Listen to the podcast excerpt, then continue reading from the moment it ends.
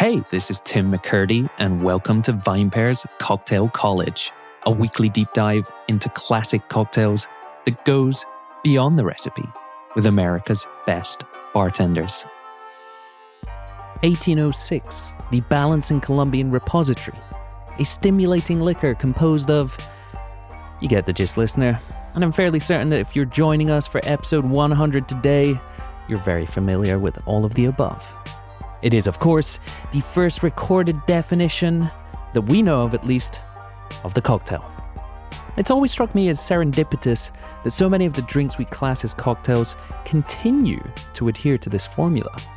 And it never ceases to amaze me how such a rigid, almost restrictive definition can apply to two drinks that otherwise appear to have nothing in common. Take the old fashioned and the pisco sour. Each ticks all of the boxes of the 1806 definition, but their preparations, serve, and glassware are poles apart. Like I said, Lister, that never ceases to amaze me. But I have often wondered how true is that definition for modern day drinks? In 2023, if we were to redefine the cocktail, what additions would we make? Because surely, in the 217 years since its publishing, something has to have changed. Or maybe not. I don't have the answers to those questions, but we are joined today by a man who's as qualified as any to speak on this topic. He doesn't just collect vintage cocktail books, he owns the rights to many, and has not only made a career out of republishing and selling them, but in doing so, shaped the very path of cocktail culture since the early days of the Renaissance. All of this takes place through his company, which just happens to do exactly the same for vintage barware and glassware. Can you tell who it is yet, listener? It's Greg Boehm, CEO of Cocktail Kingdom and Cocktail Kingdom Hospitality Group. And he's ready to write a new chapter in history with us today on the Cocktail College podcast. It is the 100, episode number 100.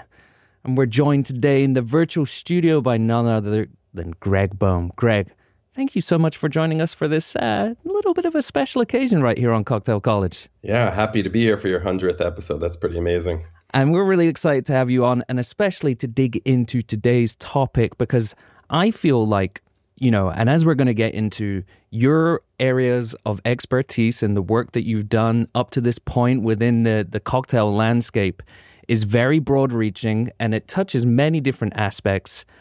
But the first of which, and as I believe it, your first involvement kind of on a semi professional or interest level with cocktails is through literature. Yeah, absolutely. Can you tell us a little bit about that? My family business um, was book publishing, and my uh, the company Sterling Publishing published a book by Salvatore Calabrese, the legendary bartender uh, from England and his book ended up selling millions of copies. And i got into cocktails from that.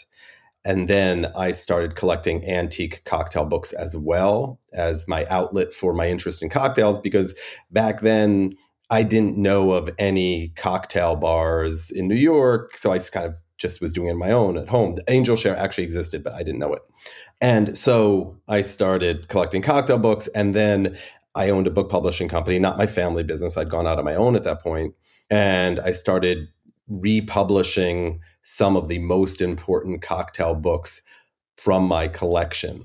So it was um, the first thing I did in the cocktail world. Definitely was yeah, republishing some of the most important and rarest antique cocktail books in true facsimile reproductions. That's wild. And, uh, that was before Cocktail Kingdom existed, and then I ended up starting Cocktail Kingdom, the barware company, and now all those books are uh, published and sold through Cocktail Kingdom. And currently. that was correct me if I'm wrong. That the, the year's around '98, or is that the year that the yeah. the Calabrese book comes out, or you start your publishing company? No, '98, uh, the Calabrese book, and then I started the publishing a couple years after that. Mm-hmm.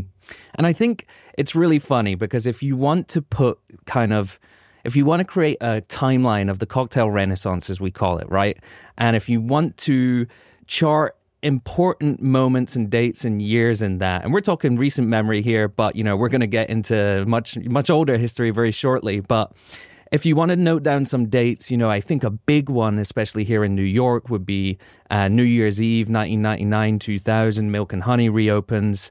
And then I think, you know, you could look at this one way and say, well, that's a great coincidence that at that point, Greg starts to republish some of these, you know, highly influential historic cocktail books.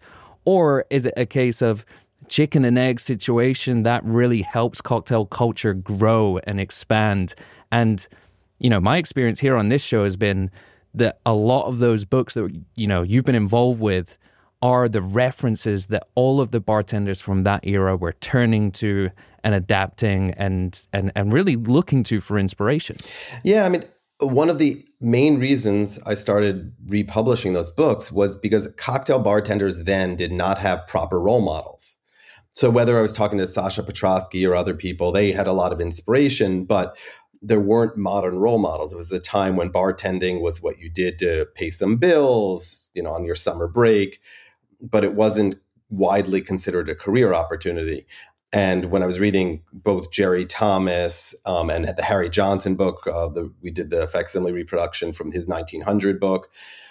It was a very respected profession. And a lot of why I was doing this was to create role models, or actually, I guess more to make people aware of role models that had long since passed, but they were there. Uh, I think the books are used very differently now because you're into you know people they're growing up and they have ro- actual role models as bartenders but the original idea was to lay the groundwork. So the harry johnson book for example had a lot on how to run a bar. It wasn't just cocktail recipes. I wasn't trying to publish the books with the best cocktail recipes. I was publishing books which were rare historic visually appealing but also had content that included how to run a bar. And i think that's super fascinating as well. I can't imagine another field in which you would be able to turn to history to therefore set an example for an industry in modern day, right? Like, how can you look to the past? You know, with technology these days, right? You know, everything has become computerized, the nature of work has changed. And yet, here you are turning to the past and being like, here's mentors for you to do this the proper way, an art that was lost over decades and basically a century with prohibition. Yeah, and prohibition's the key word there because my early studies brought me to Tokyo. So I was, you know, meeting with Kazuo Ueda, um, famous for his hard shake, and in Japan there were absolutely role models, but in the U.S. and in much of Europe and Canada there weren't really. So it's very interesting seeing that that a, a, place which didn't have prohibition and places which either had prohibition or were affected in one way or another by prohibition mm-hmm. and the differences that that created and therefore you lost your role models and but they they were had historically they existed.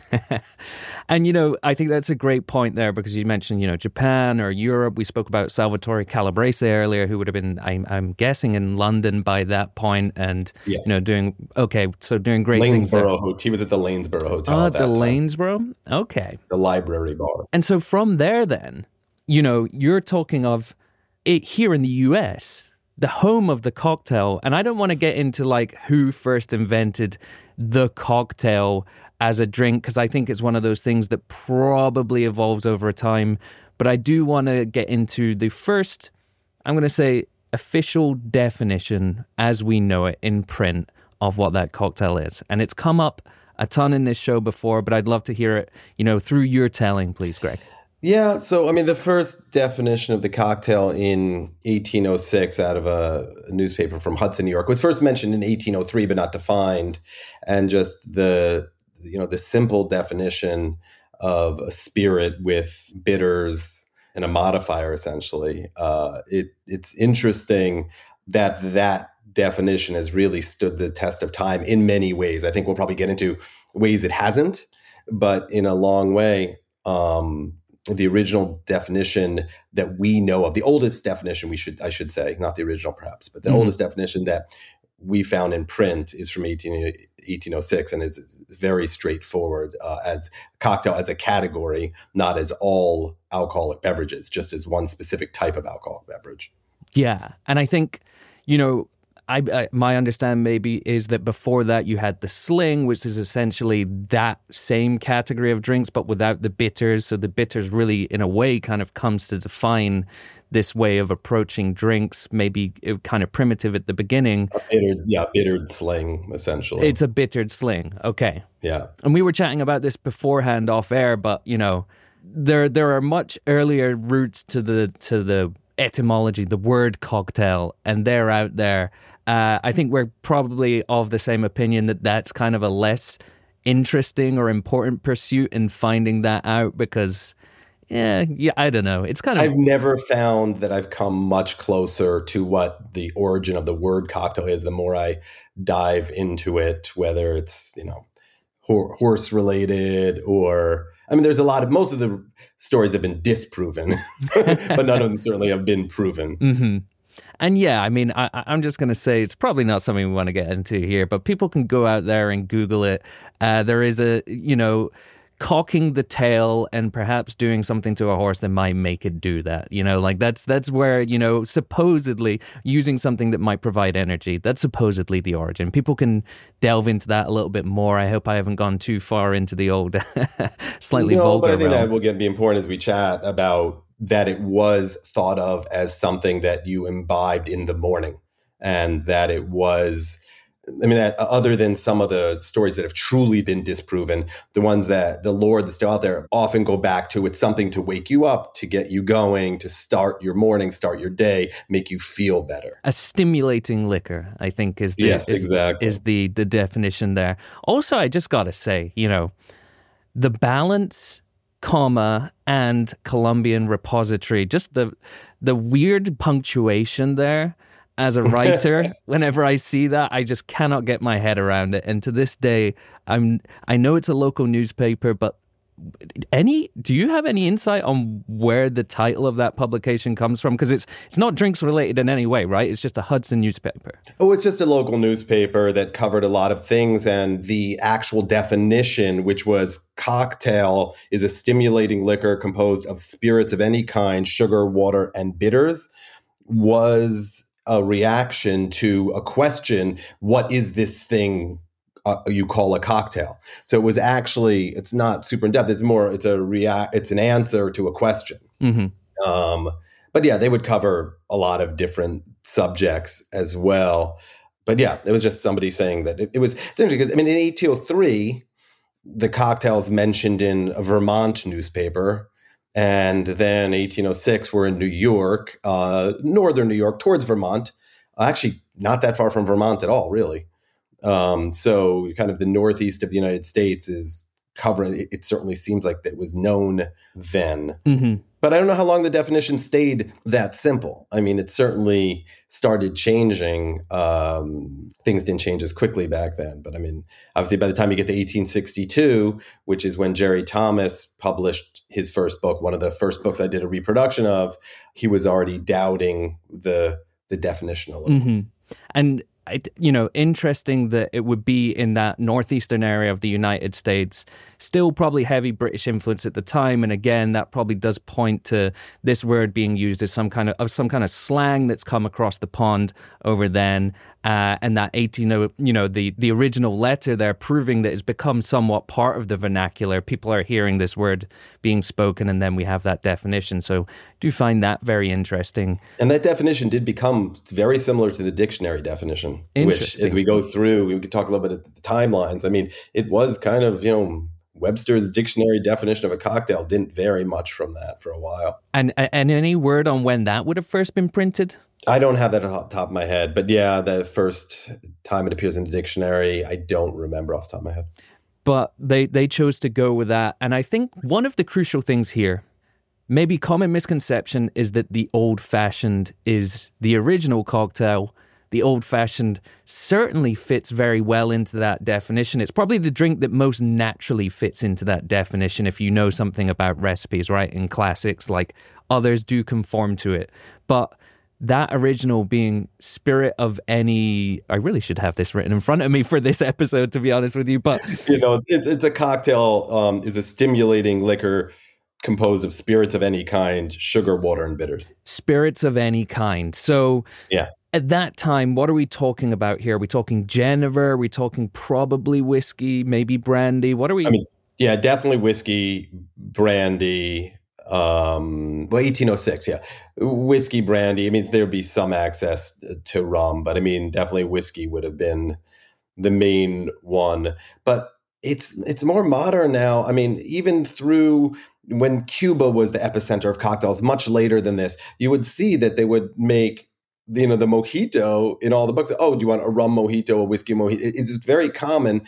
It's actually interesting because I would make fun of things like in the old days, you know, when I first before I knew much about cocktails, and people would want a different base spirit in their drink you would think, oh, that was kind of silly, but actually, that's it was flexible back then. I, like different. I mean, a, a rum old fashioned, you know, is a palmetto, or you know, different things have different names. Mm-hmm. But essentially, that is how cocktails work. You pick your base spirit and your bitters and a modifier, and you're off to the races. I mean, it's all about ratios, isn't it? And and I love to get your take on this here. So, you know, as that kind of portrays it, you could talk about like what we think of the cocktail as a as a whole category of drinks maybe actually the cocktail is just one family within a greater category and a mojito can be one right? Or slings or things in talking about you know. Yeah. Later on you start to talk about families like the daisy the sour. How much importance do you place in kind of categorizing those things? Do you think it's restrictive or do you think it's helpful? I mean i think it's helpful and it bothers me when things lose their definition because at some point you want to have some sense of what you're going to get. I mean, for me, the word from a culinary word, taking confit and then, you know, cooked in its own fat and then, you know, confit of tomato. I'm like, really? Because you're not telling me anything there. I doubt it's cooked in its own fat, you know. Uh, I think by using things properly, it does give you a hint at what you might be about to, in that case, eat and what we're talking about, what you're about to drink. I do like the idea that cocktails historically were something you used in the morning to wake up. So you have the corpse reviver. The first corpse reviver appears in a book in 1871, um, actually out of the UK, where the drinks are noted as a, they're noted as American drinks. So it's in a UK book, but it's noted as an American drink. The corpse reviver that's um, in the Gentleman's Table Companion and you know you have the eye opener all these things to get you going in the morning or for health reasons restorative.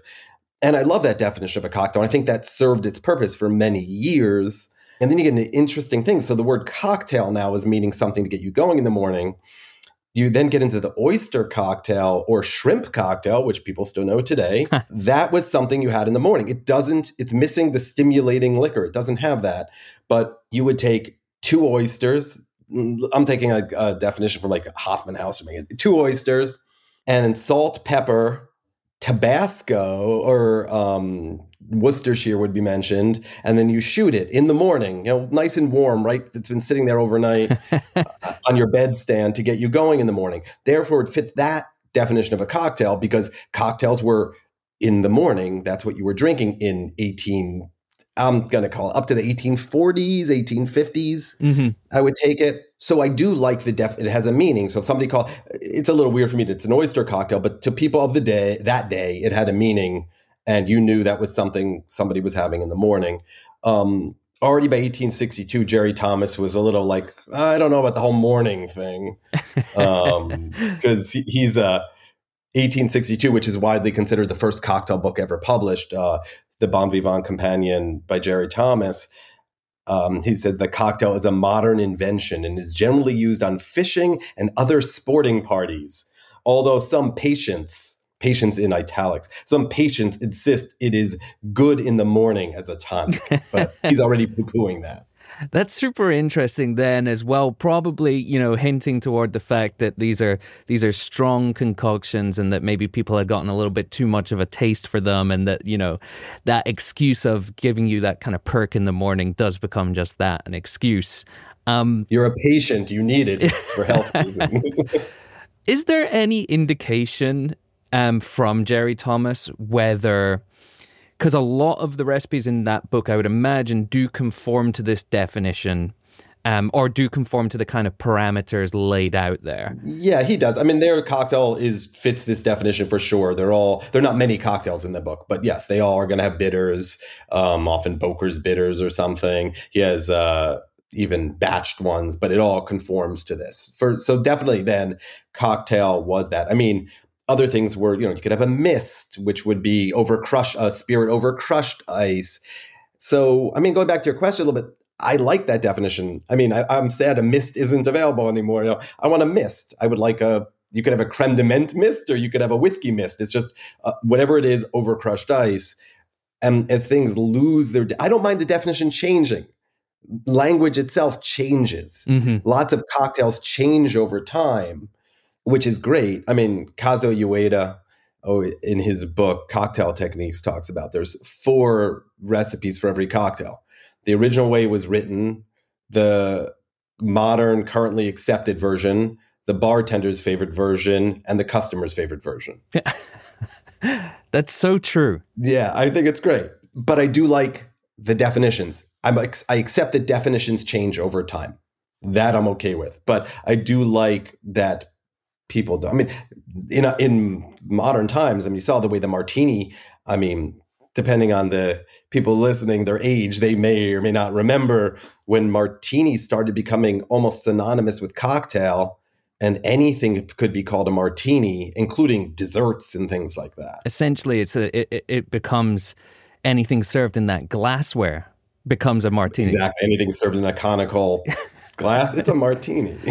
and so it's super interesting then as well. Like, I'm, I'm going with what we would modern nowadays consider the cocktail, right? You know, mixed drinks prepared in a um, you know, in a in a purposeful manner. Which of the original aspects of the definition do you think most often gets omitted? Is that bitters? Is that bitters ironically given the thing that that is kind of what comes to really identify or separate the, the cocktail from slings there?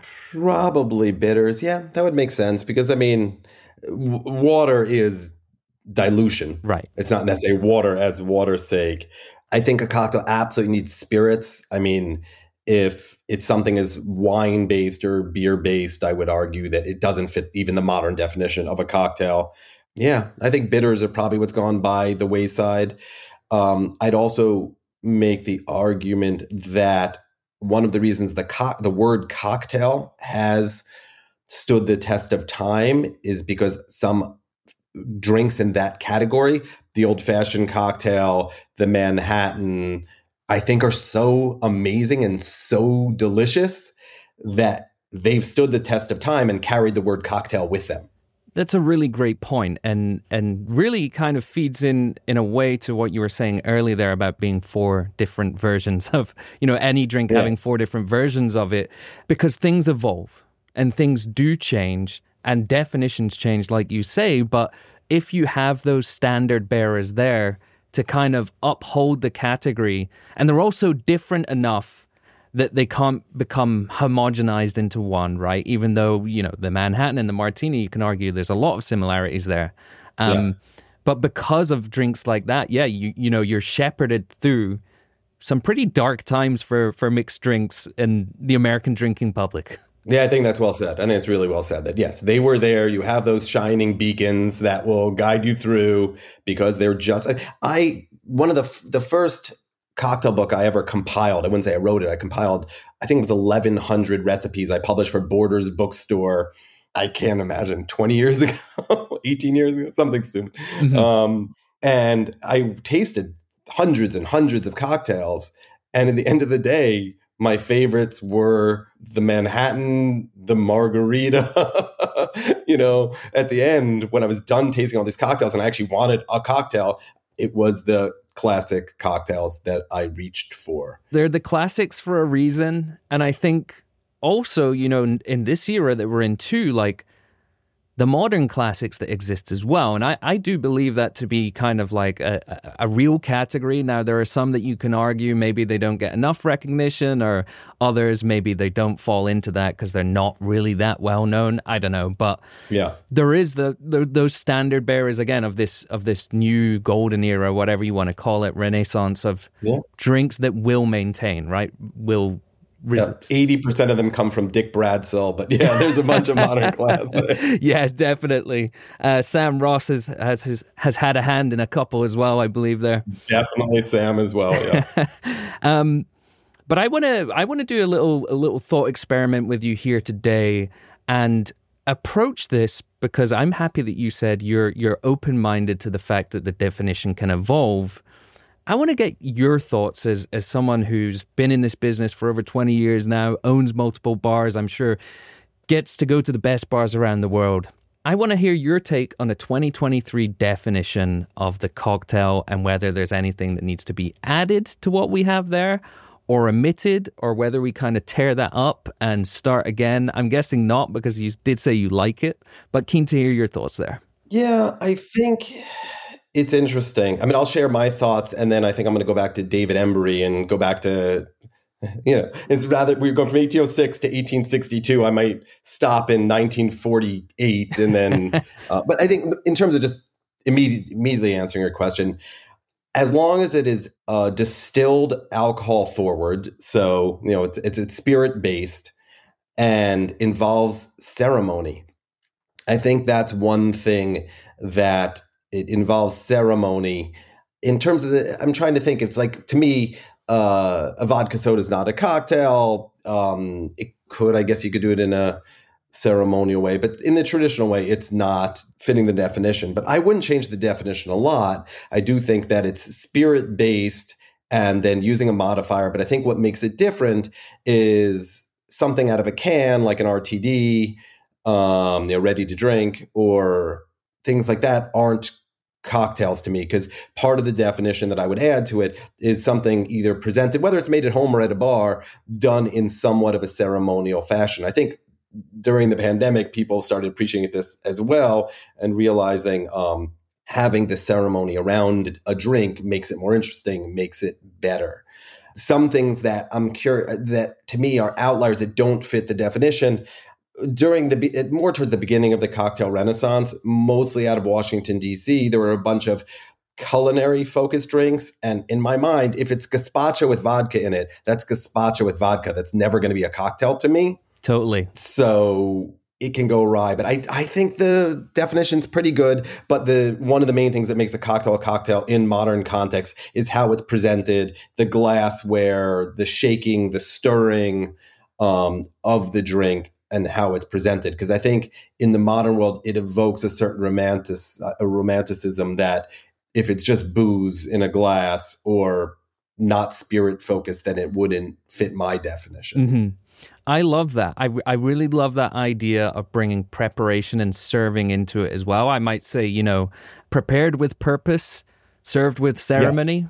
Yes. Yeah. And I like the idea of grouping modifiers too, because I think, you know, I do think there really is a place, especially with talk of like sustainability. Like, I don't want to maybe tie someone down to always using fresh ingredients or tying mm. someone down to having a sweetener or bitters too, because I think there's there's other ways these days that we can find balance, but a spirit modifier. Yeah, I love that. I love that idea. Yeah. Uh, so David Embury wrote The Fine Art of Mixing Drinks, which I actually purchased the copyright of from his daughter before she passed away.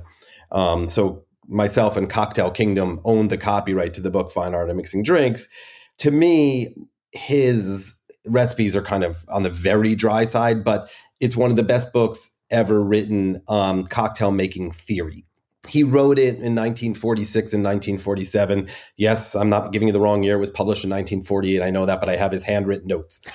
and they start in 46. Um, so I think it's interesting because um, he wrote that by a cocktail, I mean an aperitif cocktail, one to be taken before a meal. So he and I don't know if that was common or because he could be a bit of a contrarian. Also, you know, he noted that for him in you know just post-war, he was thinking that was something to be drank then. He noted that the dictionary definition at that time in 1940, uh, mid to late 40s, was an iced drink made of spirits, bitters, flavoring, and sugar. Wow. So 1806, and now we're in 1946 hadn't changed a lot. really? I mean, it's it's it's almost a dark foreshadowing though when I hear flavoring there, and I'm like yeah. sugar and flavoring, and I'm like, okay, sour mix is coming soon. Wait, wait till at some point we get on here for an hour and talk about how pomegranate was never part of grenadine, and grenadine's been artificially flavored red syrup since the 1800s. Flavoring's been around.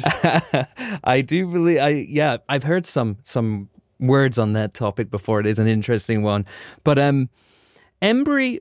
It's interesting there that you note that you know he really goes deep on kind of theory, and yet Yeah. this is a this is a gentleman who never professionally worked in the realm. Is that correct? He's a he's a he's a He lawyer. did not. No, he was a, a a lawyer, not always representing the best causes, not always the best person. His daughter was very progressive and one of the first sur- female surgeons in the United States, and amazing. His family went on to be very progressive and interesting, but he he wasn't always. Um, you know, he was a magician. He wrote a book on magic. Uh, he was very detail oriented, but he certainly was not uh, nor did he claim to be a professional Mhm. bartender. Um, he goes with his drink. He has his. we're talking about the definition. The original definition of the cocktail is what is it? One line. His is two pages. Wow. He goes on to say that it, it must whet the appetite, not dull it. And he goes into saying like that means it can't be overly sweet. In his opinion, he liked things really dry. It should stimulate the mind and please the senses. Uh, that it must be pleasing to the palate. It must be pleasing to the eye. It must have sufficient alcohol flavor to be readily distinguishable from papaya juice. and his final thing is it must be well iced. So I guess that's that, I would add a couple of those things to my modern definition. Should be served chilled hmm because for me a proper cocktail should be around negative six or negative seven degrees Celsius. One of the least popular things I ever did when I got into this business was I would carry an infrared thermometer around with me. was this for, for for your own bars or just any bar that you'd be hanging no, this is before I owned bars. Oh, and then while you're pulling out Embury's notes there and just you know tapping, don't make me tap the notes here. Yeah, here, no, not not. You have to make this one again. It's not quite the right temperature. Negative three. But I think I, I do think um, his aesthetic, uh, pleasing to the eye, I think is relative. It could be the glassware, it could be the glass, it could be the drink itself, um, and must be well iced. So yeah, I think we missed that part of the definition. I think it should be served in modern definition. I would add that it should, should be served chilled. Yeah, I think those are both very fair points there. Um, and I, and I can already hear maybe naysayers being like, well, what about you know like something like a tea punch, and Yeah. that's got great ceremony to it, but maybe you know maybe it's just another way of drinking a fine product. Maybe that's not actually a cocktail. Certainly in my mind, neither hot cocktails. I I, I definitely am with you on that one. For me, it really has to be you know ice cold. Interesting. Yeah, me too. I mean, a hot cocktail. Yeah, I don't ever use those words. I would call something a hot hot toddy. yeah, it's or it's a, something I might drink after dinner, but you know, Yeah. like again, I'm pretty much with Embury on this one too. I wouldn't I wouldn't add it to the definition, but for me, a cocktail is a pre-dinner thing. If I'm having cocktails after dinner as well, generally the night's going in one direction, and it's not a good one. Switch over onto wine there. But so I, I'd love for you to. Uh, are, are there any other definitions throughout history or, or famous, you know, examples that touch upon this subject that you that you wanted to No- highlight? Nothing that comes to mind that really, diff, you know, that was notable at the time. Uh, None that come to mind immediately. Okay. Well, th- I want to get into this second part that we actually started with, but you know, I'm thinking, you know, I don't know whether you are familiar with uh, Shawshank Redemption, that classic scene of Andy and Red in the yard, and I understand you're a man who knows how to get things, and I think that's a good way to kind of categorize yourself, Greg, uh, and and the way you've operated in this business, because not only are we talking about this incredible library, but then high quality Japanese barware and glassware as well in the beginning. Can you tell us about that and also the influence it's had? Because I think this really has greatly influenced, again, the cocktail movement, just as those books have. Yeah, so I mean, I ended up amassing the largest collection of antique cocktail books in the world, and it became a working research library. Um, and as part of that, a lot of the books would mention antique barware. And I started importing barware at first around uh, 15 years ago, a little more. Uh, and I would bring in Japanese barware and a few pieces of German barware. There were a couple cocktail strainers from Germany at the time that were well uh, that were well made. Um, originally importing in my suitcase, and then later importing more officially, and uh, doing my research and finding out which things uh, were both aesthetically pleasing and used. And since I wasn't a bartender, I very much would go to the bartenders I respected the most. So I'd go to Jim Meehan and Don Lee at PDT and people of that caliber and Audrey Saunders and ask around, what do you think of this? I bring something back from Japan. How does this work? What do you think of that? And a few things happened. I mean, I noticed that some of the historic barware that was wonderful and both functional and aesthetically pleasing wasn't made not in Japan, wasn't made in Germany, wasn't made at all. So I started creating barware based on historical things. And then later we ended up working with a lot of people to develop barware um, also for a modern aesthetic. But to add to the ceremony and making cocktails in a traditional way, having barware that you're seeing in the Hoffman House Bartender's Guide from 1905, for example, the Hoffman House being a, a hotel bar in New York in the golden age of the American cocktail, arguably was the most famous bar at the most famous time in New York. So, um, and their the book that they that's published in their name has photographs in it, so we're actually seeing the barware. And so we started first distributing barware and then designing and manufacturing our own barware. At this point, Cocktail Kingdom design and manufactures 100% of uh, all the cocktail shakers, mixing glasses, bar spoons, glassware, everything that we do. But our original nod was to historical mm-hmm. things and bringing back the history of the cocktail, both in the ingredients, but not in the ingredients, but in how it was made and the barware it was made with. Including, um, was it not the Nick and Nora glass? The Nick and Nora isn't one that I was the first. It was uncommon at the time. Oh, okay. So you um, helped. The coupe, the coupe itself, there was one other coupe on the market, and it was exceedingly clunky and ugly.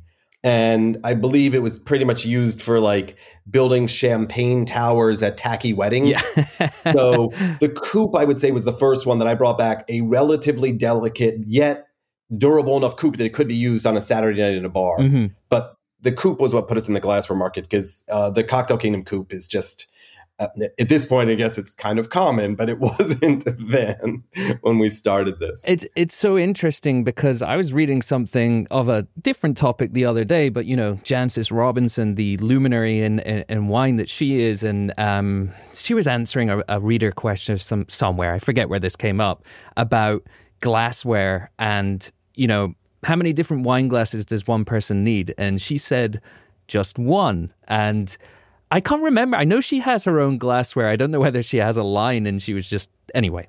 she said just one and and one of the things that she mentioned there is that, you know, it should be broad enough in the kind of bowl so you can swirl but kind of narrow enough towards the top so you can keep the wine inside it and the aromas, you know, stay there.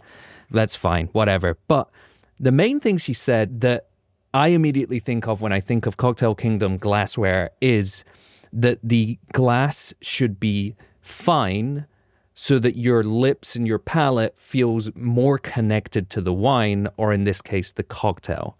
And you mentioned those clunky coupe glasses there and yeah, you can have a brilliantly made martini served in one of those. The glass can be perfectly chilled, but there is there's an impediment there to the the experience. It's and even I agree. And also, if we're getting back to the definition of the cocktail, I mean, if you're you know making your cocktail in a plastic pitcher or Tupperware, and then you're pouring it out of a red solo cup, does it fit the definition of the cocktail? I guess probably technically sure, but it lacks the the experience of what that would be. And I think having proper barware, some of the barware we created with Dave Wondrich for me, uh, just really, we have the Lindley Pick strainer, which is based on, how can I say this? The first modification of the first patent of a Hawthorne strainer. So the first Hawthorne strainer, the Lindley strainer, had no ears. And then it was updated in 1907. They added an ear. So the strainer wasn't being put into the cocktail like a julep strainer. It was staying on the outside of the mixing vessel.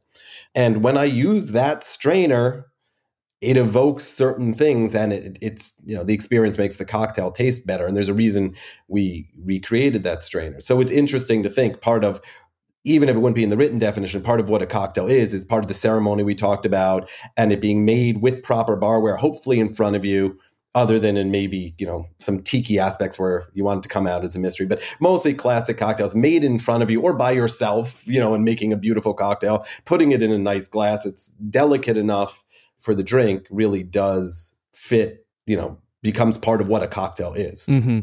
And so, for some of that equipment, sorry, were you saying, you know, like especially the original designs there, would that have been inspired by that library that you had and and just doing work? Like, how readily available were some of those kind of designs for for barware that had been forgotten as the art became lost over the decades? We had to recreate them, but I, besides the cocktail book library, I have a large collection, almost a mini museum of antique barware as well.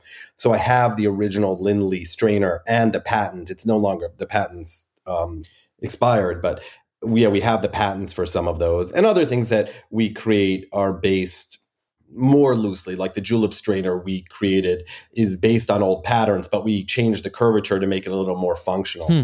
Um, we always think about that, like our Koriko shakers when using shaking tins. Shaking tins go back a long, long way. In the old days, before there was corrugated boxes and things like that, you would have different size metal containers and at the store like you would keep your nails in a metal container and you get two of those that nest together you've got yourself a cocktail shaker hmm. before things were purposefully made for bartenders. But with us we marry that together with thoughtful design. So like the Koriko shaking tin on the short tin the top centimeters bent in a specific angle so it seals better. So if we went back to the historical barware sometimes it did leak. It wasn't perfect. so, you know, you can take cues from history, but you do sometimes need to update it a little bit. The Lindley pick strainer, you know, for example, I mean, we, as I said, we, we actually, that one's pretty historically mm-hmm. accurate because it, it just worked as is. So, if you don't have to change it, we don't change it. But that evolution, you know, where where the technology is available and where there becomes an advantage, hell yeah! Like why not do that? I I, I love yeah. that idea. Um, I don't think you did mention this. You know, we mentioned Salvatore's book in 98 and the beginning, mm. but would it have been during that trip when you came across your first um, antique kind of cocktail book discovery? Am I getting that right? Or around that time? Like, what yeah, was the. that's pretty right. So I was going to the library bar, which is in the Lanesborough. Um, and I would actually stay in that hotel because we were publishing his book and I had the association with that place. Um, and when I was going back to New York, I was looking for antique cocktail books, and the uh, first one I got a small little pocketbook at a antiquarian bookstore in London called by a guy named Paul E. Lowe, um, which is just recipes, didn't have a lot of other content, and then the Bartender's Guide and Songbook, which is published during Prohibition in New York. I bought um, at that time, and it's the opposite. It's rather than pocket size, it's kind of oversized and very whimsical, silly and so the, my first couple books were kind of from different uh, ends of the of the spectrum. And the but the, you know, incredible that being well, I'm going to do some mental arithmetic here. 25 years ago this year, um, and just yeah, you know, I'm here to say it today because you you you know you'll probably be too humble, but you know every single week, you know we're hundred episodes in here now. We've done a handful of techniques episodes, so 90 cocktails at least we've covered, and you know not an episode goes by when someone doesn't mention an Embury, Jerry Thomas, um, or, you know, proper barware. But then finally, this idea of evolution that I like that we've kind of settled upon with the definition because they will talk about how Embury had a dry palate or ingredients have changed and evolved over time. So we have to accept that evolution and work with it. But I'm pretty happy yeah. with that. You know, congratulations on the work you're done, but I'm pretty happy as well with that updated definition you've come up with today. Good. Thanks. Yeah, I mean, evolution is an interesting thing. You think super quickly. I mean, you know, whether it's barware evolving, and I'm super proud of what Cocktail Kingdom's done, um, but even cocktails themselves evolve. You take uh, El Diablo as a cocktail it was originally a rum drink created by Ronrico, and then Trader Vic turned it into the Mexican uh, El Diablo because he added tequila instead of rum and Mexican being the qualifier. So the same like the brandy Alexander, you know, it wasn't originally made with brandy because it would have just been called the Alexander. It was actually made with gin. So the Mexican El Diablo was his indication that he's changed the recipe and now he's making a rum drink with tequila. And then things change and the tequila version one. and so Mexican got dropped. So now it's oddly called the El Diablo, but that's because it used to be the Mexican El Diablo. So you see, and but do am I happy with that? Sure, I things evolved, and I think that's a wonderful drink. Um, but you can see that same with definitions evolving, where cocktails are now. It's less restrictive. It's more of a category. Uh, it's not like a subcategory of alcoholic beverage. It is a large category. But yeah, I'm okay with change. I just like knowing the history and giving a nod to history and understanding that you've accepted this change. And it having those those deep roots there. Yeah. No i love it. I think you know just on that uh, quick side note there with the whole the el diablo trust me we had a had to figure that one out when we did the episode and we had to agree at the beginning. We're just going to call it el diablo or the diablo if you must because otherwise it just doesn't make sense there but it's fun. The things like that always bother me. When people say atm machine i'm like the m stands for machine. Stop it. Well that, that definitely does seem to track with a man who may or may not have walked around with an infrared thermometer uh, visiting bars all right, Greg, let's do it. Let's head into the final section of the show today and end up, as always, with our five recurring questions. And I'm going to hit you in number one here. What style or category of spirit typically enjoys the most real estate on your back bar? Well, I think I have the largest collection of mezcal in the world outside of Mexico. So, both at my bar, the Cabinet in New York, um, and my personal collection between the two, I have about a thousand four hundred different mezcals. So I think that's a pretty clear winner. um, having just come back from Oaxaca, I was going to be like, any any preference on you know species or whatnot? But the answer is always it depends, right? It does, but yeah, I mean, I always like uh, Cerudo. Often rises to the top for me as one of my favorite agaves. But yeah, it depends where and how it's made. Mm-hmm. But mezcal is definitely my biggest passion in terms of spirits. And and when when did that journey begin?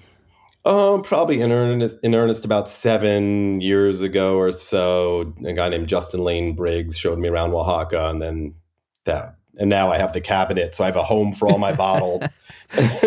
so. Honestly, that's how you how that's how they get you. you. You got your head out to Oaxaca once, and then suddenly you find yourself muling back two liter bottles of uh, Arroqueño, God knows what. Yeah, absolutely. um, all right, question number two. Which ingredient or tool, good one for you here, do you believe to be the most undervalued in a bartender's arsenal? Um, I still think to the day I'm going to stick with the jigger. I do think that not just even have jiggers and don't use them correctly, but I'm a big believer in some of my favorite bar experiences are when the drink tastes the same when I'm there at different times. Of course, your citrus can change, things can change, they're variables. But I think the inaccurate jigger, the Leopold jigger, is, Leopold is my great grandfather, so I named it after him. Um, so both the design and I still think it's a little underutilized, uh, although they're common now, but still could be even used more and maybe even used better, I would say. Nice. Why, you know, captive audience over here. and among the listeners too, you know, so I, am sure you get a, a, lot of people googling that now and just interested on that one. Question number three: What's the most important piece of advice you've received while working in this industry? Um, I think over the years when people have mentioned to not be too proud and the way I've taken that is to take advice from others, especially so I have uh, four bars right now. So the cabinet, Katana Kitten, uh, Mace, and Super Bueno. And things work and things don't work, but not being too proud if I had an idea and I think it's working, I think it would work, and to take the advice from others and to really step back and listen to others and not just be bullheaded about my idea was how it has to be. I think that's great advice there, you know.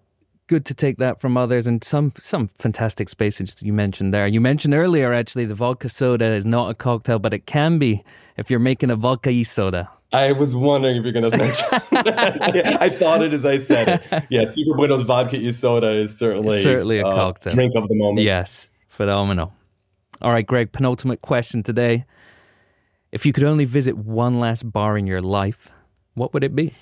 Um, I would go back to 10 years ago to Floridita in Havana. I was there with Dave Wondrich at a time when Cuba wasn't really open.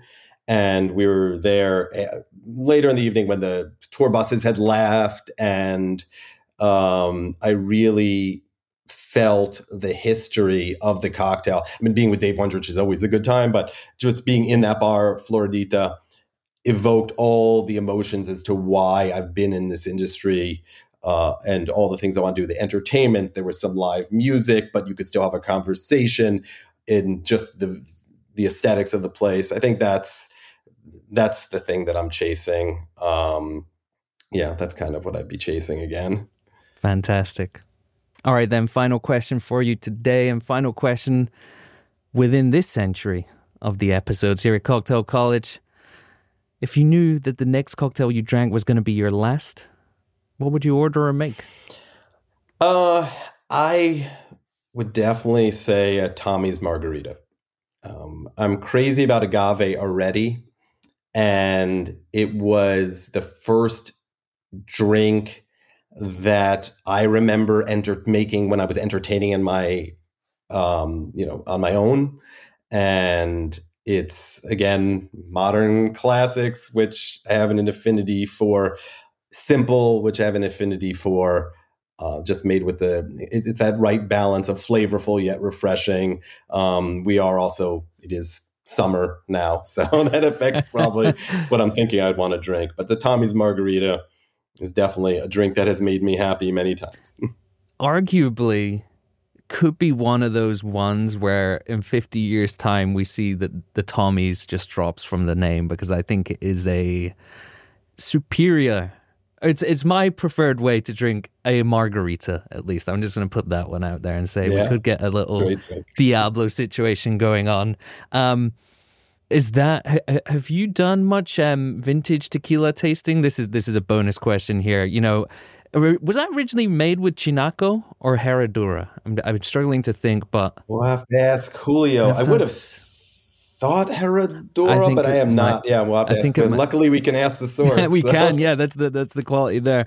No, I mean just in terms of some some vintage vintage tequila where you might be able to try something that was bottled above 40% ABV and probably wasn't 100% Blue Weber, but was 100% actual agave. Uh, you know, some of those old bottlings, I, I hear pretty good things about those. So I'm going to be doing a vintage tequila event at the cabinet because I have a large collection of vintage uh, tequila as well. So I don't wasn't thinking I'd make a Tommy's, but I guess I could make one or two Tommy's using some of the old stuff.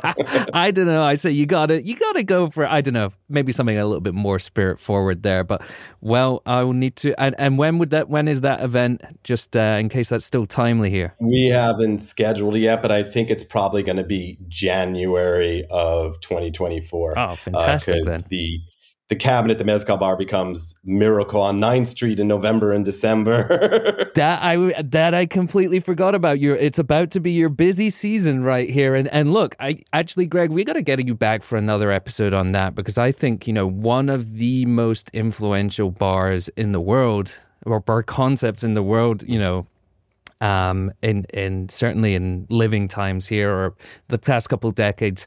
Phenomenal success with that and a fun time of year for you, I'm sure. Pretty quiet. Yeah, only 100. I think we've just passed 194 locations between um, Miracle and Sipping Santa concepts around the world.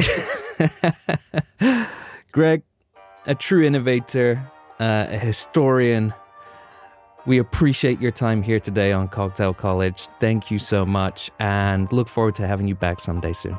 Thanks. Congratulations on your 100th episode. Cheers. Okay, I know what you're thinking, folks. That was a lot of info.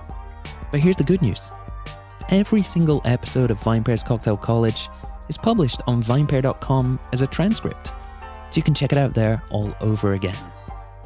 If you enjoy listening to the show, anywhere near as much as we enjoy making it, go ahead and hit subscribe. And please leave a rating or review wherever you get your podcasts, whether that's Apple, Spotify, or Stitcher. And please tell your friends. Now for the credits. Cocktail College is recorded in New York City and produced by myself and Darby Cicci, who also composed our awesome theme music. Just give that a listen, folks.